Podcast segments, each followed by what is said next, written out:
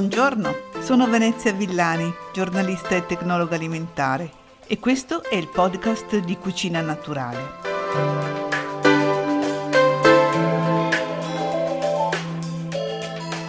Se ogni regione ha il suo dolce di Pasqua, siamo sicuri che ce n'è uno che vale per tutti ed è la colomba. Ogni anno la troviamo in versioni diverse. Per esempio va molto di moda di questi tempi la versione con il pistacchio, con i pistacchi sbriciolati sulla superficie e la crema di pistacchio all'interno. Ma farciture e coperture vanno ad appesantire un dolce che in sé sarebbe anche, non dico equilibrato, ma neanche troppo squilibrato, mentre queste aggiunte portano a un tenore più alto di zucchero e di grassi. Comunque la preferita resta la colomba classica ed è quella di cui parliamo oggi.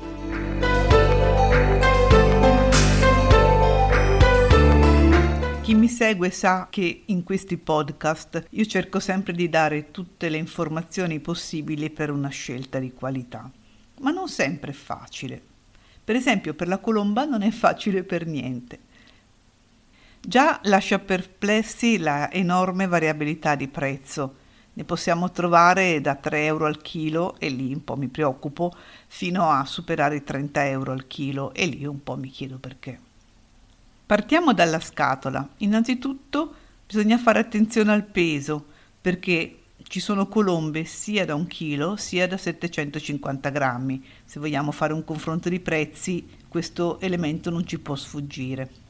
Possiamo invece non far caso all'indicazione colomba lievitata naturalmente o con lievito naturale, perché è un elemento distintivo della colomba e anche un obbligo perché la colomba per essere tale deve essere lievitata naturalmente. Esiste infatti un disciplinare di legge che definisce la colomba sia come ingredienti sia come metodo di lavorazione. In questo disciplinare, per esempio, c'è scritto che si può aggiungere un 1% di lievito di birra, però diciamo che nei prodotti migliori non è necessario.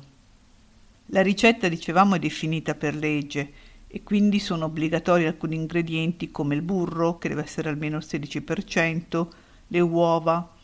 Questo fa sì che non esista la colomba vegana, nel senso che si può fare un dolce simile alla colomba senza questi ingredienti animali, ma non la si può chiamare colomba. Quindi vedrete dei dolci a forma di colomba molto simili alla colomba con indicato nome di fantasia come semplicemente dolce di Pasqua.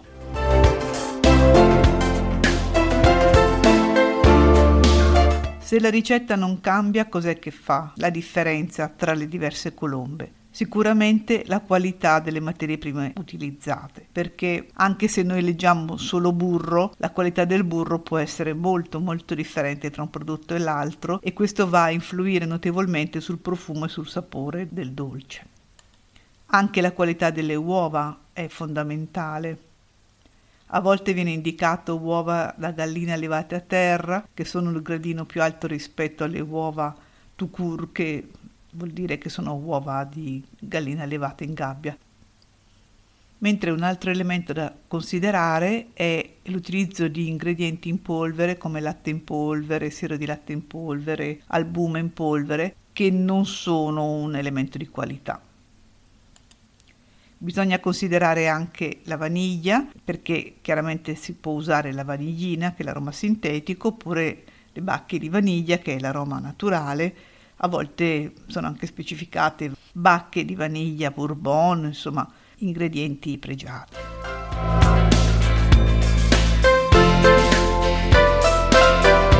I canditi si sa, c'è chi li odia, c'è chi li ama, sicuramente nella colomba classica hanno un ruolo importante e sono anche presenti in quantità notevole. Se piacciono quindi bisogna fare caso alla percentuale perché in genere è indicata perché può raddoppiare tra un tipo e l'altro, andare dal 10 al 20%.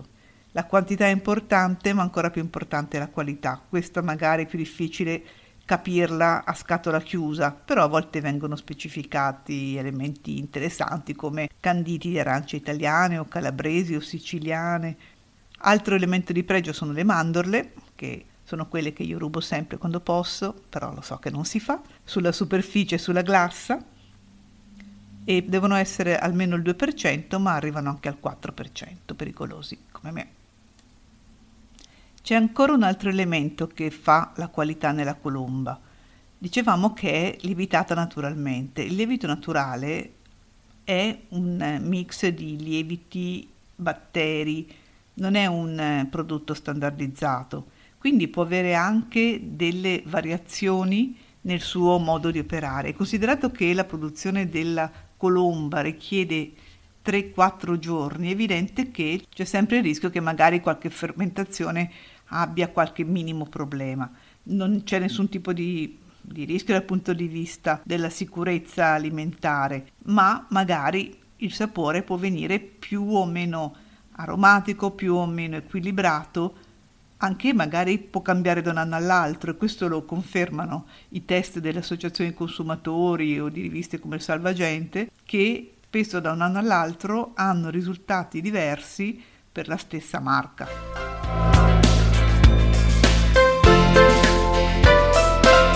Una valutazione della qualità organolettica a quel punto è chiaro che la possiamo fare solo nel momento in cui andiamo ad assaggiare la colomba. Si dice spesso anche per il panettone, anche per la colomba è importante che il dolce venga poi gustato non freddo. Quindi un consiglio è di tenere la colomba ancora chiusa in una zona calda della casa oppure, che ne so, sotto i raggi del sole purché nella confezione chiusa per un'oretta in modo che si scaldi un po'. In questo modo il burro si ammorbidisce, il burro che è contenuto in buona quantità e anche gli aromi si liberano meglio al momento dell'apertura del sacchetto. E il profumo che si libera al momento dell'apertura è già un elemento da valutare. Si può appunto avvicinare il naso alla busta e sentire il profumo, perché se è un profumo equilibrato è già un ottimo indicatore di qualità. A comporre il profumo vanno eh, ingredienti che abbiamo già citato, come il burro, i canditi, la vaniglia, però non deve spiccare nulla, dovrebbe essere appunto armonico. La consistenza della fetta di colomba deve essere soffice, è importante che non ci sia gommosità o tanto peggio eh, compattezza nella fetta. L'assaggio poi deve anche qui cercare l'equilibrio quindi non ci deve essere una prevalenza di uno dei sapori, ma il risultato deve essere gradevole sia all'assaggio sia nel retrogusto. Etichetta ma anche attenzione all'assaggio sono due elementi importanti per capire la qualità della colomba.